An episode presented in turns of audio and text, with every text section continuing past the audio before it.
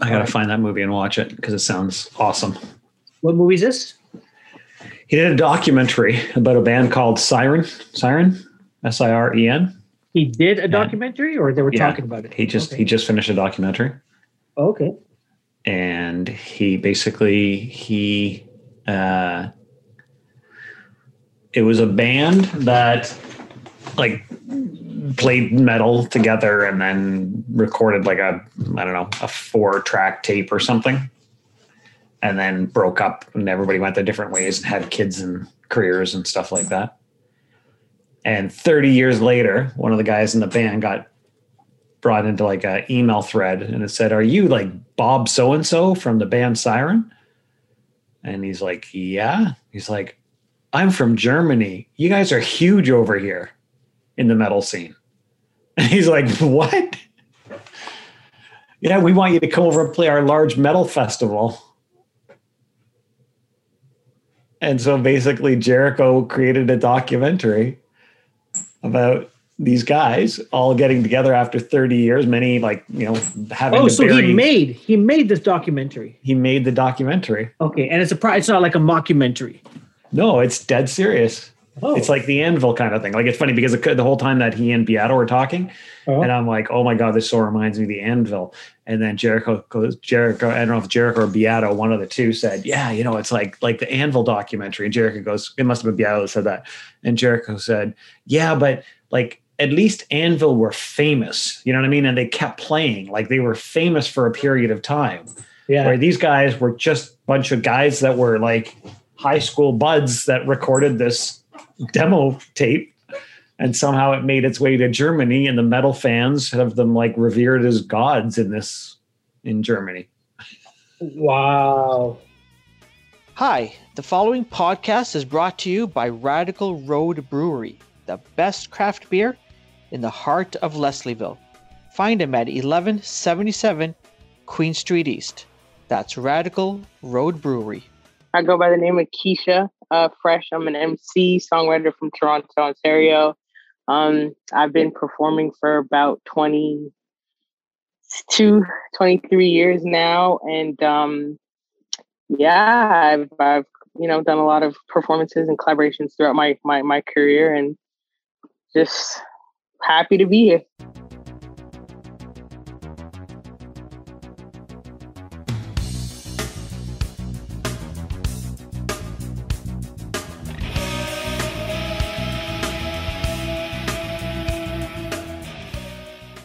Welcome, welcome, welcome. Thank you for joining guys. us.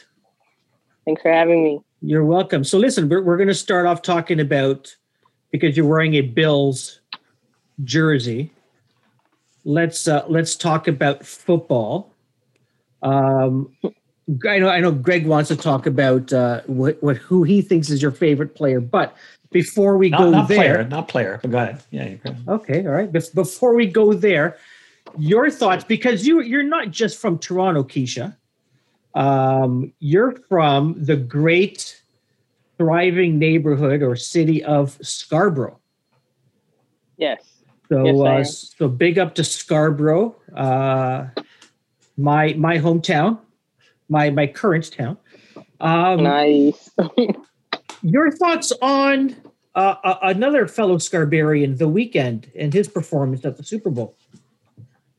I'm so proud. I'm so proud. Um, just knowing of the Weeknd prior to him releasing music at all, and um, just seeing the growth of who he's grown into, and this artist with the utmost confidence, and you know, just such a a, a great career so far.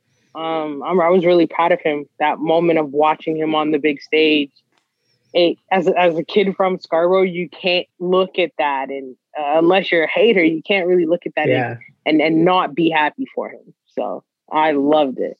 that is awesome. So you knew him before he was The Weeknd.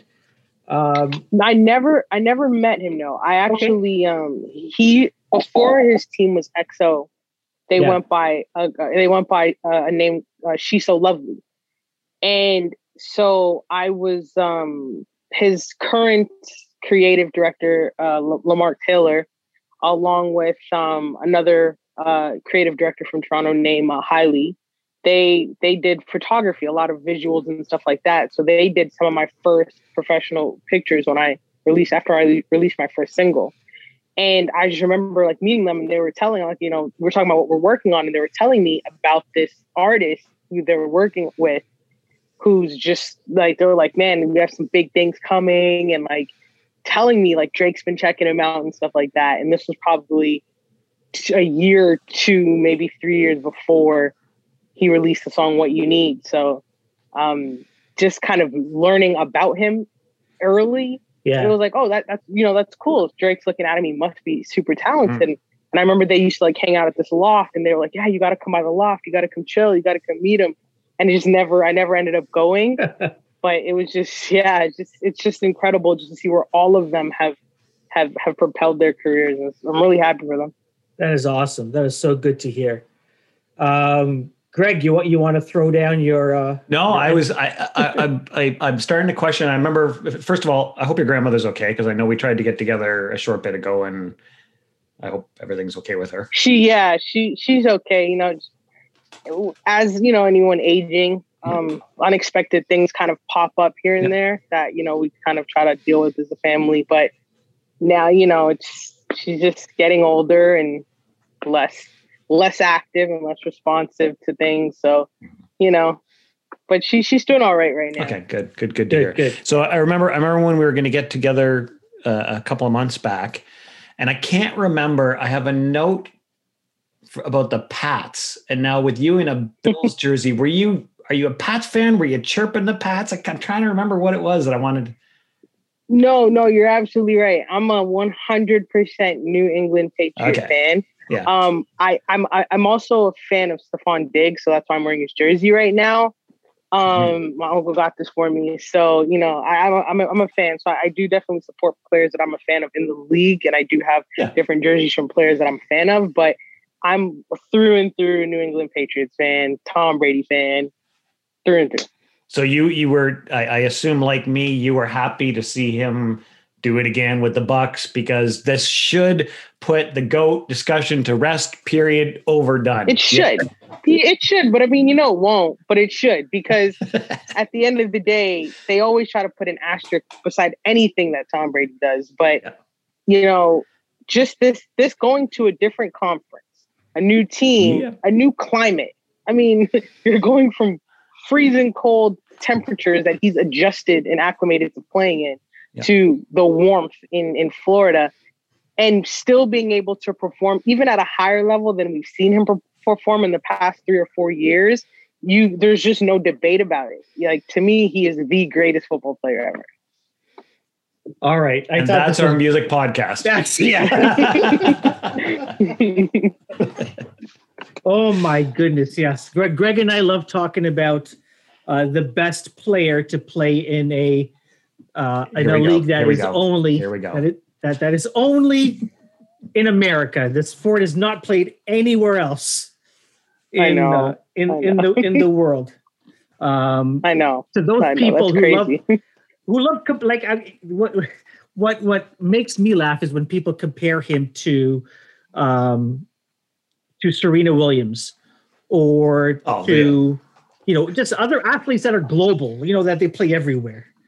Um so that's It's why not, it's not. I mean i saw people trying to make comparisons to you know uh, football like, well european football soccer. And for me it was kind of like that's that's ridiculous. Soccer is such a global Yeah. sport. Yeah, yeah. it's it's played by more people cricket is played by more people you know what i mean? So there are many sports that are way bigger than american football but because america has really centered themselves in the middle of the world that to them that's so you know we're all kind of caught in it I, football is my favorite sport i used to love bas- basketball I still do basketball used to be my favorite sport i used to play it but I've, I've I've become more of a football fan because I feel like basketball no more is is not as competitive as it used to be. all right So I'm just I'm more I I just love to watch football. It's more exciting. Did you play basketball in high school? I played basketball pretty much my whole life. I stopped after high school um because I had too much knee injuries. Um and then I had like I was diagnosed with arth- arthritis in my right knee, so Oh, I, wow. I stopped. and the reason I asked that is because you went to Doc. yes, right? yes, I did. So I grew up in That's- Whitby, and Doc used to be beside In St. Oshawa. John's. No, in in in Whitby. In Whitby. yeah, it used to be in Whitby, um, beside St. John's. Sort of, we'd have to walk past there, and so uh, yeah, I'd head to our high school. Yeah. That's Wow. crazy that they just moved a whole. sc- Oh yeah, High yeah, yeah. It was a long time ago. I'm I'm Kramer will Yeah. tell you I'm really old, so Yeah. that was a long time. ago. Greg's my dad. That's that's what we'll go with. oh my! Well, Keisha, let's let's let's chat. Um, let's chat a bit about uh, music and you. Um, where where you you got started in music early? I read somewhere um, that you were in a children's choir, uh, and Yeah. that that really piqued my interest because up until um, COVID hit, my son was, I think he had done five years, if not more, at a at a local at, at a Scarborough choir, the um, the Bach Children's Chorus. Um, but to tell me about you getting started in music. Um, I like I always tell people, I, I was surrounded by music my whole life. You know, I have a lot of cousins and stuff who are musicians, DJs, producers. Um, so it's just kind of been a thing in my family. But for me, I, I can vividly remember being like five. My cousin would, ba- would babysit me and take me to the studio. So just being in that environment since that young age and understanding how fun it is and how much I wanted to be a part of that, it was kind of something I always wanted to do. Um, I start. I actually had my first published song when I was five because um, I wrote this. It was um, I was in kindergarten and we had two options. It was either we draw or or or well, there wasn't two options, but for me, I always make things difficult. So we were hmm. supposed to draw something Yeah. about springtime, and I didn't want to. I didn't want to draw. I didn't like drawing, so I didn't want to. So the teacher said, "Okay, write a song." So I said, "Okay, challenge accepted." I wrote a song. At five years old, I wrote a song. We have a copy of it right in front of me. I wrote this song, and it was about springtime. And the teacher read it and was like, "Whoa, like this isn't bad." So she ended up giving it to um, the principal who got it published either by the local newspaper or the community newspaper in the area. And so that was my first published piece at five years old. And so just from there, you know, when I was maybe about nine, my mom took me to audition for this children's choir. And again, I I wasn't a big I wasn't big on singing, but I sang a lot. From the age of five, I was performing. I used to sing "O Canada" at different community events because you know when an event starts, you have to sing Yeah. the national anthem. Yeah. I was the person that they would hire to do it yeah. at five years old, and it was just like a cute kid voice, but I never really was a singer. Okay. So it wasn't until I was, you know, I joined the choir and they put me in the alto section. And like I can hold a note, like I held a note, but I couldn't, I didn't really sing. So I remember telling my mom, like, I, I want to rap. I prefer to rap. You know, it's more fun for me. It's I like rapping. So she was like, okay, cool, no problem. So even in the in the children's concert choir, it's called TC3. I was allowed to write a rap for our big formal, our big showcase and that was my first time. I was 12 years old. It was my first time performing a rap on stage. And I just remember being so nervous, but um, I wrote it and I, I performed it, and that confidence and that feeling that I had. When I used to sing, I never used to be able to get through a full song on stage without laughing. When I was rapping, it was easy, you know? So I was like, yeah, this is what I want to do. So my mom encouraged me. And after that, it was just all about rapping. that is awesome. And you still have that first song up on your is it Oh, on your wall there or your desk or Yeah, like I, I actually can show you. I, I always uh, kind of keep it, keep it close. that Don't is so cool. Yeah, yeah, I remember. Um, That's the original. Wow. well, it's a photocopy of the original. My mom ended up making a whole bunch of copies, but Can you can you sing that? summer Do you remember how the song went, or did you rap it? um, let me see. I, I sang it. I, I definitely sang it. Summer's come coming. Summer, sorry, not spring. Summer song. Summer's coming. It won't be long. It won't be long. The sun is getting warmer. The sun is getting warmer. The rain is gone. The rain is gone. So my teacher apparently loved this Those are rap lyrics. Shakespeare poem so That's much. awesome. and um yeah she she she wrote it down for me i ended up still drawing and then you know she stamped 1999 so i was i was uh six i just turned six that that summer so yeah i was about to turn six that year That is awesome. yeah That is so cool. That yeah is so they they ended up publishing it and my mom kept they gave her the original copy and she kept it and so i think maybe about five years ago she found the original and ended up photocopying a whole bunch of them That's Yeah. great that she would keep that for you for, or that you could have Oh, it now. man. You know what I mean? Yeah. i know that makes me think. Should I keep like my son is now he's turning 15 it. he's turning 15 in March. Do I keep all his school stuff? I tell people all the time, and you know what? When he's 25, he's gonna come to you and say, "Dad, that thing that I did in grade four, do you have it?" Like oh, man. I, I didn't realize how much I do that to my mom. Like every Really? time, I'm like, "Mom, do you know when I was the the yearbook from grade nine? Do you have the yearbook from grade seven? And she has them. She has our agendas. Like she has them. And that's how we were able to find that. Um, there was a mixtape that I made when I was nine years old on a little recorder. She found that tape. So like your own Yeah. stuff, like original Keisha Fresh. at the time, I don't. I think I went by something else. I don't even know what I was calling myself. But yeah, she found it. So That's awesome. That is and so yes, cool. you should you should keep all your son's stuff. Or you know what you can do, and this is what Kelly did. I mean, our kids are older and and like out of school and stuff now, but what Kel started doing was actually taking photographs of the artwork. So at least Uh-huh. it's digital. So for example, with you, you can print it off. Yeah. You know what I mean? You got that. You don't necessarily have to keep the the original, but yeah. exactly, hundred percent. Our place is getting full. I've got to. I've got like a storage unit now down the street. the heck, man? This is costly. his, This is and his son's only seven. It's weird. Oh yeah. keeping keeping everything. Um, I I w- I don't know if I was reading something recently, um, but I wanted to ask you about. Um, we'll get back to to to to your and you, you and your career, but just something that popped into my head today.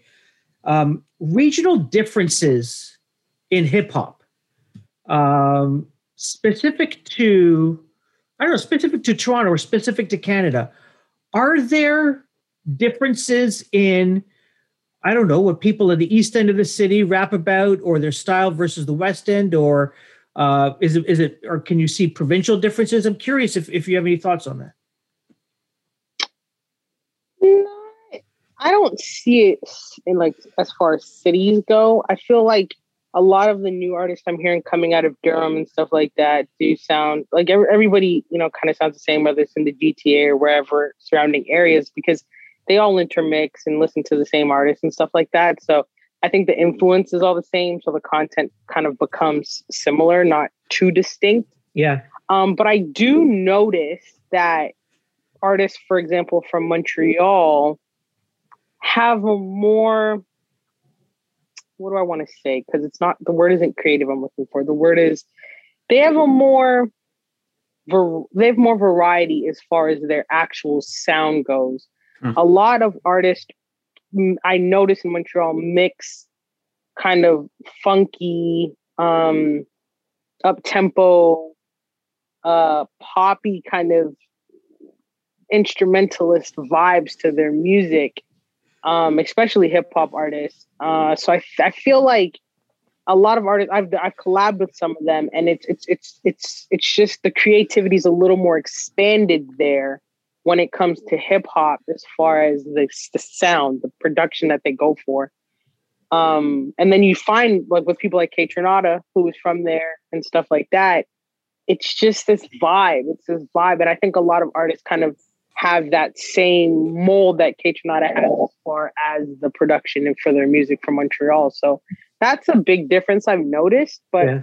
otherwise, I think everybody's pretty much influenced by the same artists these days, the same sound these days. Doesn't really matter where you're from. We have a lot of Toronto artists who are influenced by Chicago artists and stuff like that. So the music sounds like drill music and it's the same. So you know, I just think people are all doing it in their unique way, but not really regionally, just individually as artists. Interesting. When did things start getting serious for you as as, as a rapper? Um, For for you, yeah. I would say when I was, I think there's levels of seriousness. Okay, okay. Um, yeah, I think when I was 14 was Yeah. when I did my first single. That's when my mom officially took me to like a real studio and I Oh, wow. did my very first single. So that was that was at 14. When I was 16 is when my first single, which well, my first official single. The other one was more of a song. This was my first official single that was out and for sale. That song, that was when it became radio and that's when it became, you know, like music video. So I still consider the the initial song, which was called Part of My Swag, I still consider that like a, a beginning for me because I was again me coming to a studio and actually recording and stuff. But being 16 and having a song on the radio and then later on having that song playing three times a day plus the remix playing once or twice a day and then a new single that I came out with at the same around the same time called Make It Look Easy featuring JB that song also being introduced on, on that station having those three songs kind of playing around the same time at one time was like a, a milestone. So I think that there's different times where you start to take your like your craft more more serious and more Yeah. serious. And then and then recent times in 2016 doing the sorority work and joining the sorority and, and working with four three other people, that's like okay, this is another level of taking my craft seriously. So yeah. I think there's levels uh, to it, and there's different times where you're like, okay, this is this is different, but this is also serious. Okay, this is you know. so I feel like I've had that. I've I've broke through the ceiling a couple times. Yeah. So you're 16 years old and you've got three singles that are playing on the radio. Yes. So I had Hollywood Fresh, which was my first official single. Um, that was playing, and then that was on flow in regular rotation for a few months for about it was playing about two or three times a day. Then we introduced the remix, which featured Mims, and that was playing a few times a day, not as much as the original, but a few times. But then the original started to scale back a bit, and then you'd hear the remix. And then while that went, so when that started to phase out, DJs on Flow were playing my um, second official single, which was called Make It Look Easy. They were playing that in their set during the live mix shows and stuff. And then it premiered on Flow um, while the other two were like kind of fading out. So they were staggered a bit, but it was just something super different to be able to have three songs from one artist. They don't typically do that. So the fact that you know it was so consistent was was really cool. And are you in high school at this time? Yeah. I was in I was uh I was in grade eleven. Yeah, I was. um The coolest kid in So the- school. I mean, it was cool, but the teachers, the teachers kind of made made it a little tough because Really? I guess they didn't like the attention that I was getting from like the other kids and stuff. When I did my talent show, a whole camera crew showed up for my performance. So, and then like a friend Okay. overheard one of the teachers basically like saying like, "Oh, I'm like I'm pretentious and who do I think I am?" And it was like, "What are you talking like?" And then you know they were like, "Oh, you you have a kid that has music on the radio and stuff in, in your talent show." Like, you know, it was weird, but What high cool. school? What high school did you go to again?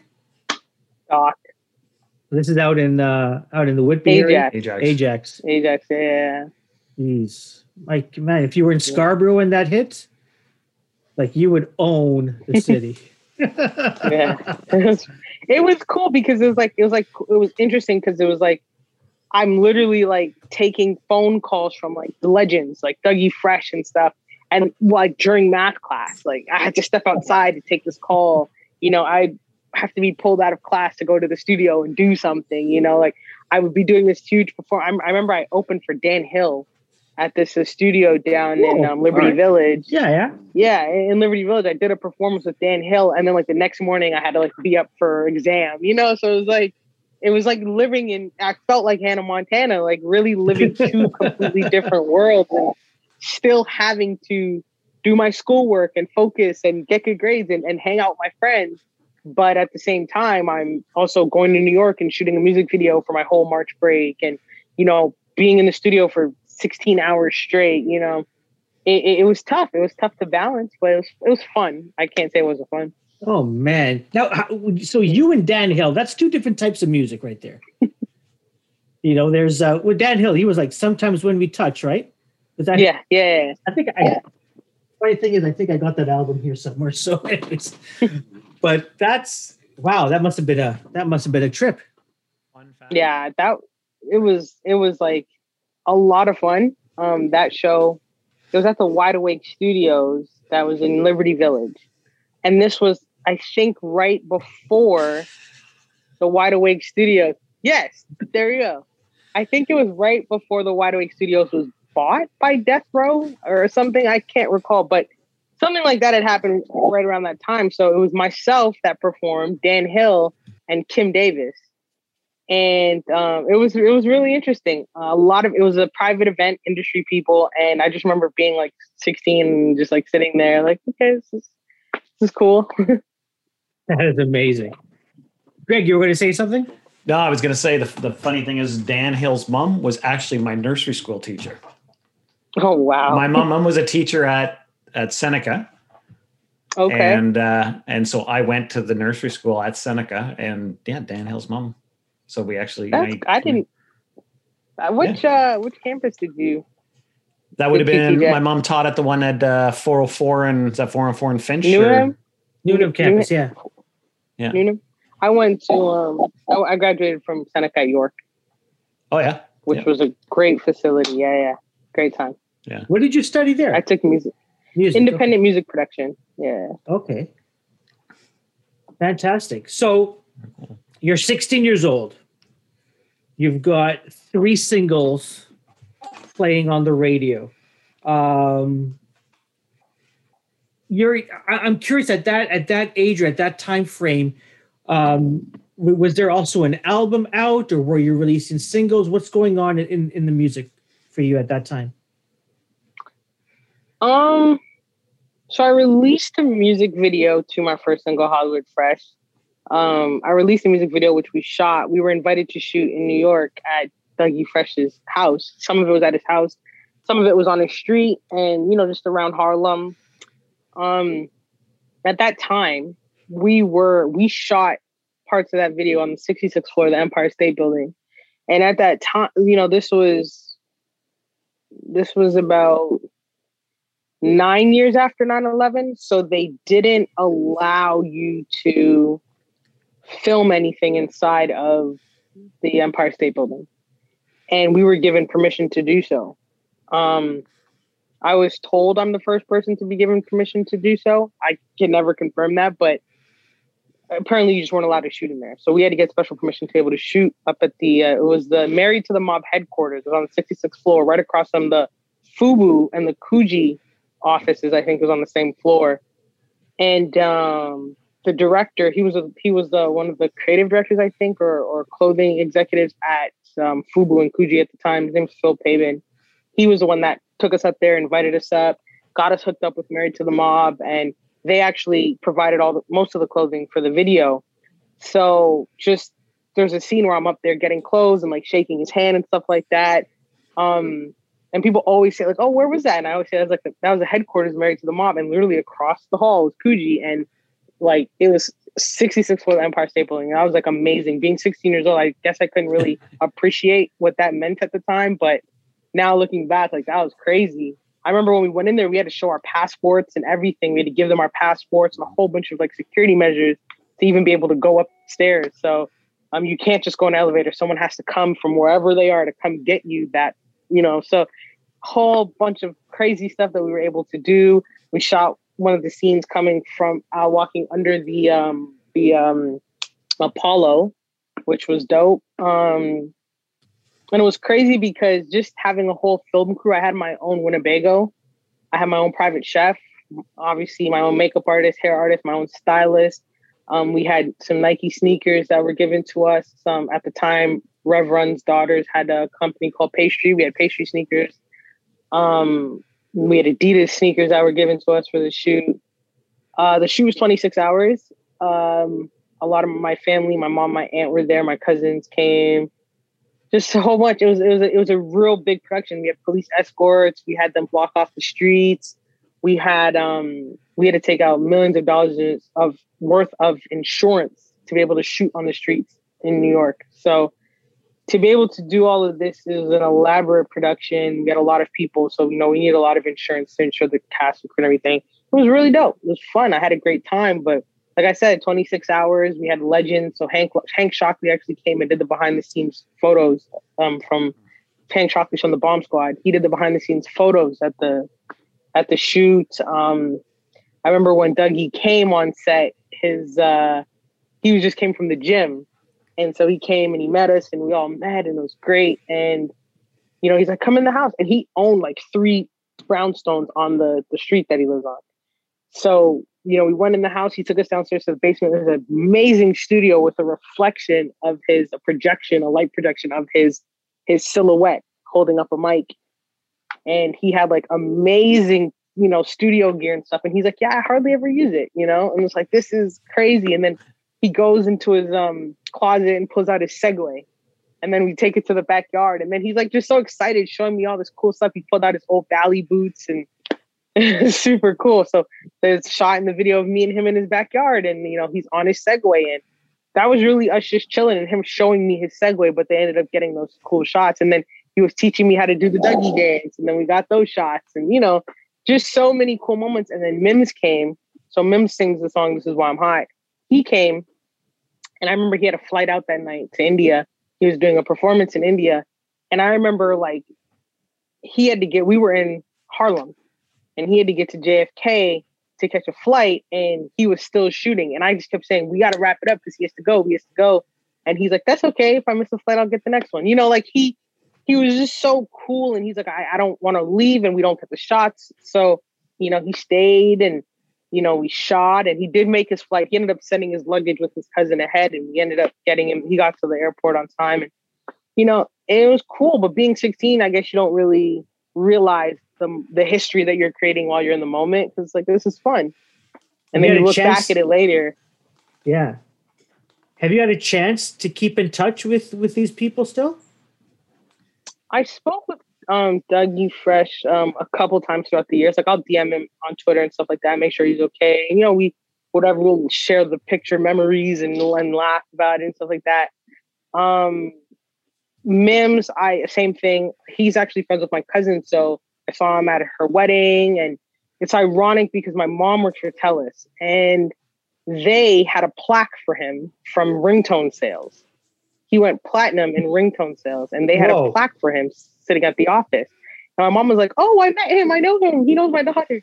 So they gave her the plaque to give to him. So i actually we were actually able to give it to him when i saw him. Um and i actually have one for fat joe as well. It's, it's the weirdest thing. Okay, so but um go yeah. ahead, go ahead, finish that story off. yeah so you know I, I i keep up you know instagram. We'll talk dm We'll like check out my stuff. We you know we just we, we talk and there yeah. So you can go platinum. This is something new for me. You can go platinum on ringtones. You used to be able to, not anymore. I mean, these are this is I can't I don't know if it's lean back or or or what song it was for Fat Joe that I have. I know the Mims one was This Is Why I'm Hot, but I don't know the one but the one for Fat Joe is actually in my basement and I don't I don't I think it was lean back, but that was back when ringtones were a thing. And yeah, you can with cell phone companies, they were giving artists plaques for selling a certain amount of ringtone, just like if it was a record. That's amazing. Well, I hope there was some cash in it for them besides just the plaque. You know? Oh wow. Yeah, they were they were they were they were making money off the sales. Like um, Yeah. there's a musician from back in the '80s, Thomas Dolby, who's uh, anyway, and uh, he had a big career in the '80s, but he actually made his money creating ringtones, like creating, mixing, and selling ringtones through the through the cellular networks. Didn't tons of money. So Moby also make money that way as well? Moby, I I, think I believe Moby did as well. Yeah. Moby as well. That's fantastic. That's amazing. That is just Yeah. crazy. So hold on. You're, you're 16 and you shoot these videos in New York. So a couple of questions pop into my head. Number one is is is there a label behind all of this that's financing it, or is this uh, is this like friends and family throwing in? Let's let's help uh, uh, our girl Keisha uh, live her dreams. How how did that come about?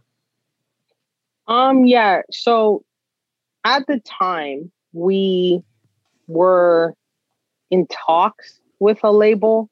Okay. Um, but no, when it comes to financing the videos and all of the stuff that went along with that, it was my parents and wow. my family. Like wow. my my my parents, you know, got some of my family members to chip in. They offered to help and you know got some funding for them. Then my parents remortgaged their house. Jeez. So yeah. No pressure.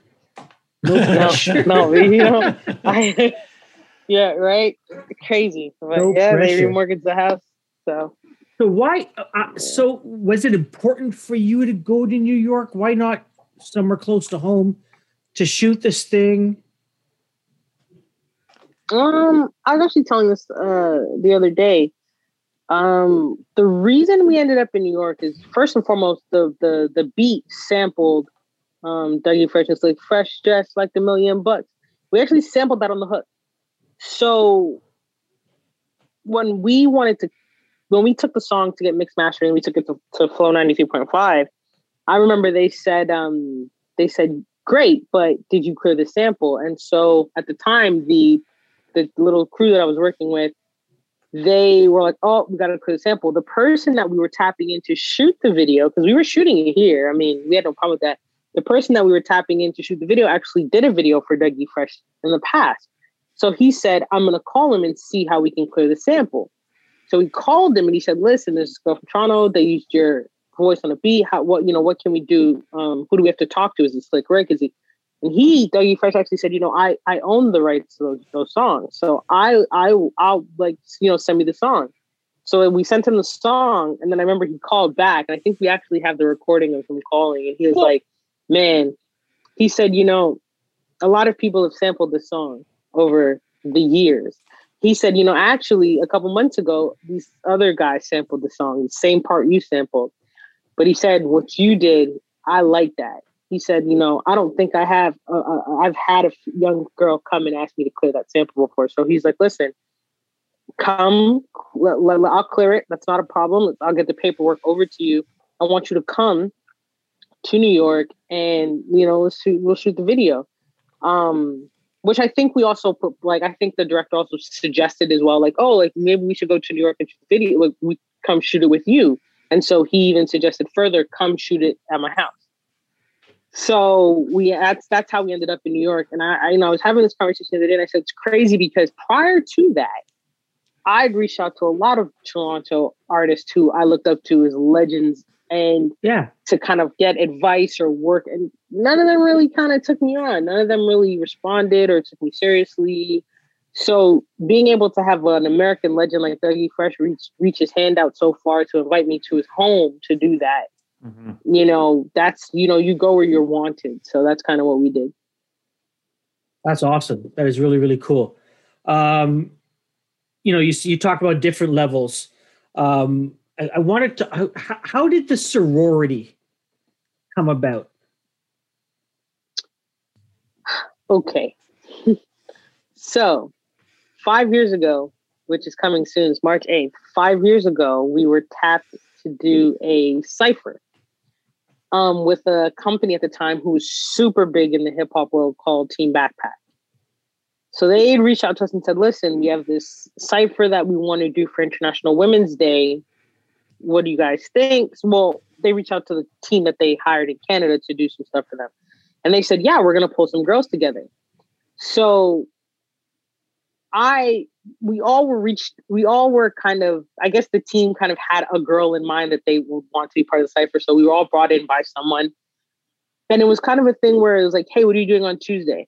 Nothing. I think it was like Tuesday, the 26th of February. No, nothing, just chilling. Cool. I need you to be here at this time this is the beat, a verse. Like, okay, I have three days to do this, like whatever. So I'm like, okay, what's the theme? Like, oh, it's International Women's Day. Just come with a verse. There's no theme. Just come with a verse. Okay, cool.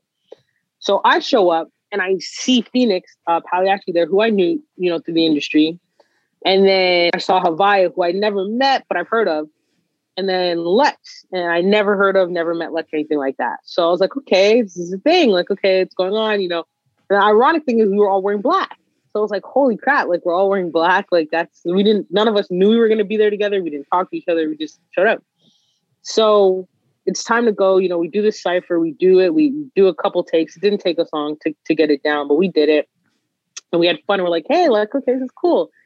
And then the cipher ended up dropping on March 8th, the 2016. It took off, did big numbers, millions, millions of views. Um, Haviah, they kind of separated our parts at one point and started posting them individually as well. And Haviah's took off as well, like really big. So after that, people were like, when's the album dropping? What's the group name? Like people thought we were a group. And so we kind of talked to each other. We created a little group chat and we're like, hey, like we should do more music together and so that led to us doing a song over uh, the. We sampled um, the Who uh, "Undone," and we did a song over that sample at Cops Records, and then that took off again by Team Backpack. They put that and blew up again. So at this was October 2016. By November 2016, we were ready to announce like, okay, we're gonna be a group. And then it was literally history after that. Like it just was such a crazy momentum. We got a manager. We were signed to APA um, booking agency. Like it was just crazy. That's crazy. And you did um you did a a collaboration, I think, with was not Snotty Nose Rez Kids. Was it Son of Matriarchy? Son of Matriarchy? Yeah, Son of a Matriarch. Yeah, we did that right. Well, we have the same managers, so okay. um we just work together all the time. We tour together. We always are on shows together. So yeah it was just kind of natural for us to want to do a record together. And so they asked us to uh, do um, some stuff on their their album. And I remember we're like, yo, we're taking the song over. So we all were in the studio. We all worked on the song together. And um, my I, I wrote um, the hook and I wrote the first part of the hook and and um, we all and Lex wrote the second part of the hook and Haviah sang the first part of the hook. And it just kind of came together. The song came together so perfectly. And, you know, we love those are my brothers, man. I love working with those guys. We toured with them, like I said, multiple times. We did a lot of shows with them. Our final goodbye tour in 2019 was with them. And they're so talented and so fun to yeah. work with. And those guys are genuine. Yeah. Love those guys. Can you talk a bit about the like a, one of the key messages that I got out of that, or or at least took from that, was the comparison of indigenous views of women compared to white dudes like me and um, not Christian, but you know what I mean? Like, it, like sort of the comparison to that in the play. Can you talk a bit about that?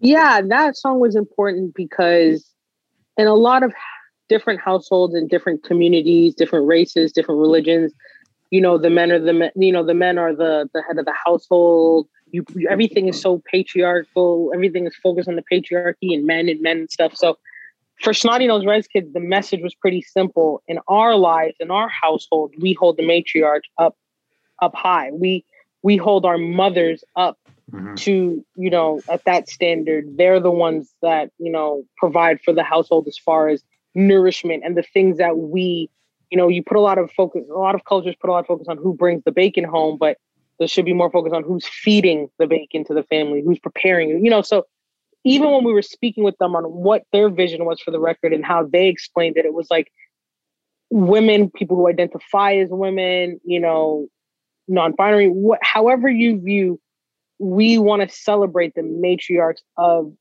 of our family, and so that's why they tapped into us and said, "Listen, you know, you guys represent this strong female empowerment movement, and we want you guys to help us deliver this message.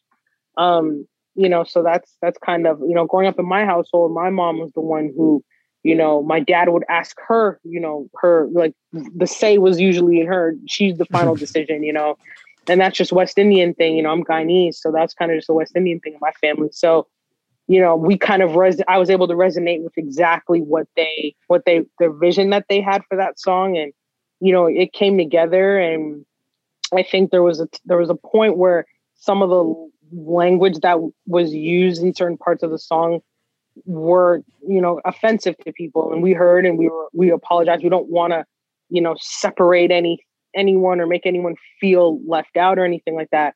We just wanted to put the women who raised us up on a pedestal. So, yeah. Why? Why did um, Why did you guys break up? Why did the sorority decide to disband? I think for all of us, it was just that there's that time. Um, and I think we did. I think we were pretty on the ball with that. November 2019, literally three months before the, everything shut down. Anyway, but we wanted to do things on our differently. Like I wanted to pursue other things. I wanted to do songwriting. I wanted to travel more. I wanted to do other stuff, and and my attention was kind of drifting to other things. Um, Haviah just came off of a Polaris Prize win, and her momentum was so crazy that I know that, she, and she wanted to do a tour, um, and start touring the touring the U.S. and the U.K. and you know just kind of ex- just just rightfully getting the opportunity to experience life as a solo artist.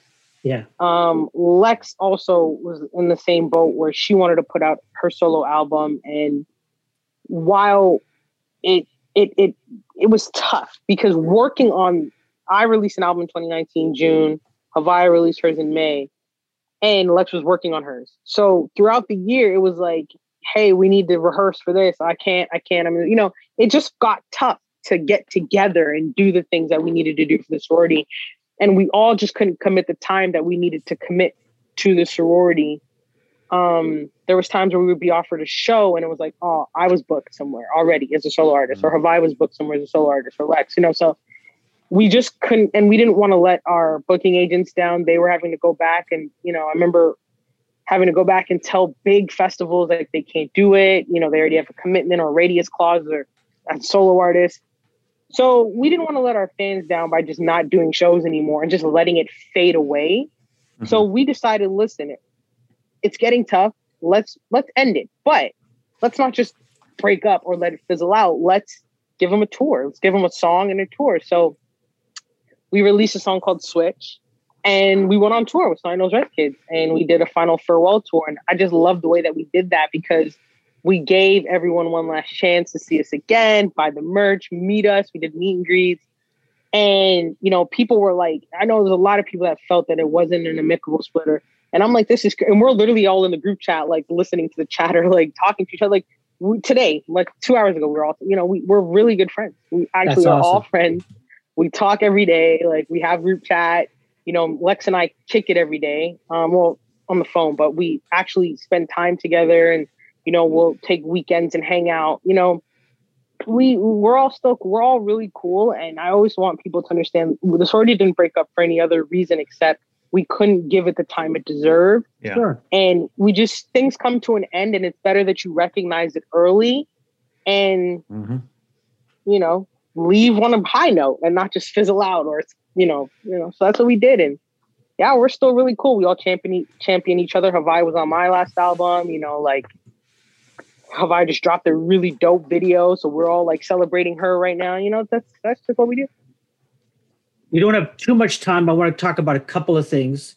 Um, obviously, 2019, uh, you released Field Trip, uh, which was your your latest uh, your latest work, your latest album. Um, how how you know looking back on uh, on on the on the uh, the release of the album uh, I'm sure you probably wanted to be more active in 2020, uh, touring it. But you know, tell me about the album and you know, you, you whether whether you're happy with it, whether you're you know you're looking forward to whether it's 2021 or 2022 to uh, to do more work on that. Yeah, 20 the 2019 was like I said, it was a weird year. Um, because while working on that album, we were actively doing shows as a sorority. Um, so dedicate like i said that was one of the main reasons that made me realize i can't dedicate the time to both of these things the way i, I have to.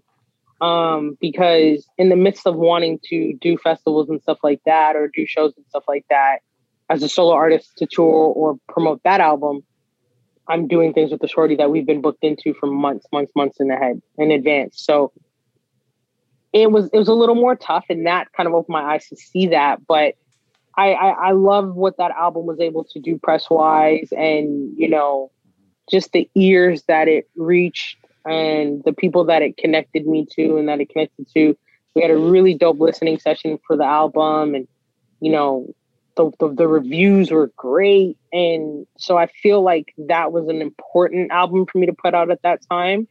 But I knew that I was going to put it a little bit on the back burner at a certain point to finish off the year strong with the other commitment that I had, which was a sorority.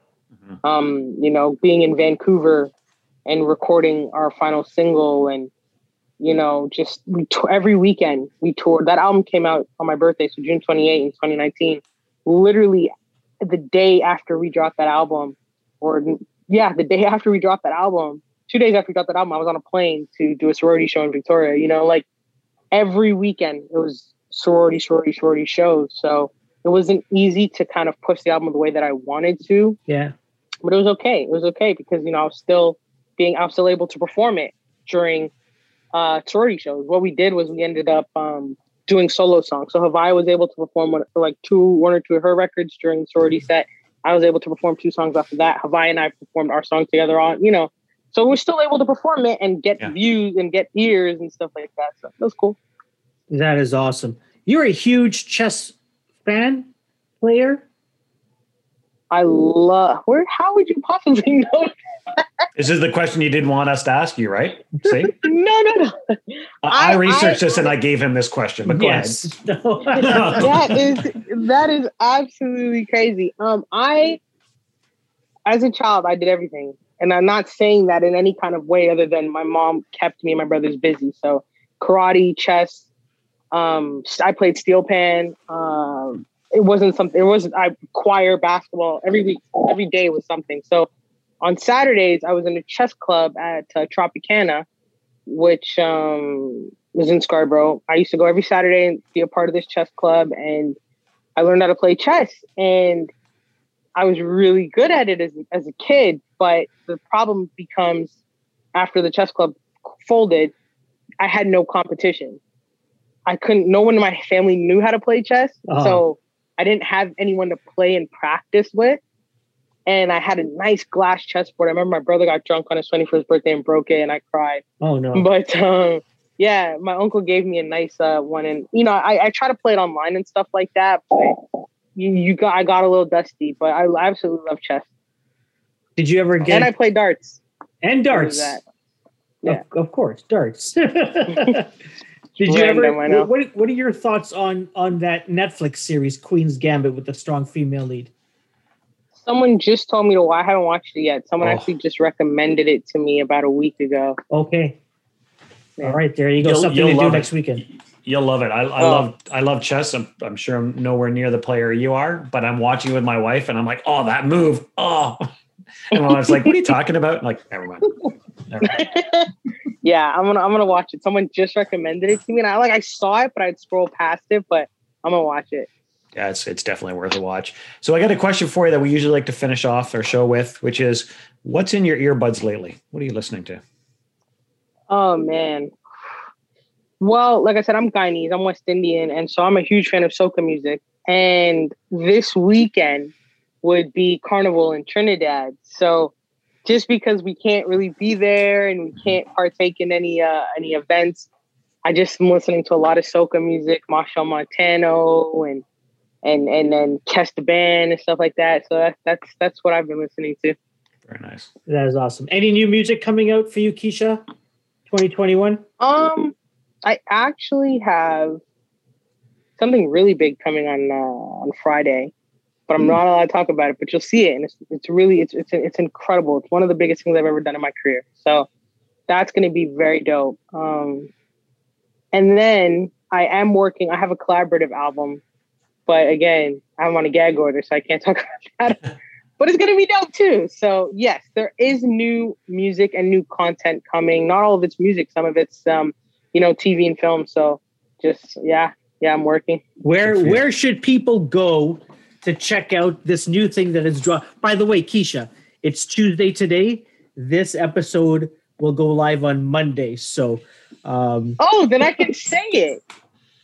Yeah. So yeah, check out TSN. I uh, I did a spot for TSN um, with uh, it's basically a tribute to Angela James, who was the first female inducted yeah. into the Hockey Hall of Fame, and um, she's from Flemingdon Park, which is where my parents migrated to when they first came to Canada. So just it meant a lot to me to for them to reach out to me and I wrote an amazing piece and I started it. So yeah, that's that's coming out on Friday, TSN. That's awesome. What what Yeah. show would would people have seen this on then? I'm not sure if it's a commercial or what it is yet. I know you'll definitely see it on their social media. I don't right. know exactly what. I don't know if it'll be Raptors game. I don't know, but it'll be on. Yeah. It'll be on awesome. Well, I, I know you you post a lot on your Instagram, so I'm sure you'll have uh, something there. What's what's your Instagram handle for people who want to check it out? So it's free. F R E E Keisha K U I S H A, and that's my Twitter as well. Awesome, Keisha. This has been great. Thank you so much for your Thank time you here. guys. Yeah, thanks for the chat. It's been been a great, great evening. Thank you. Thanks so much, guys.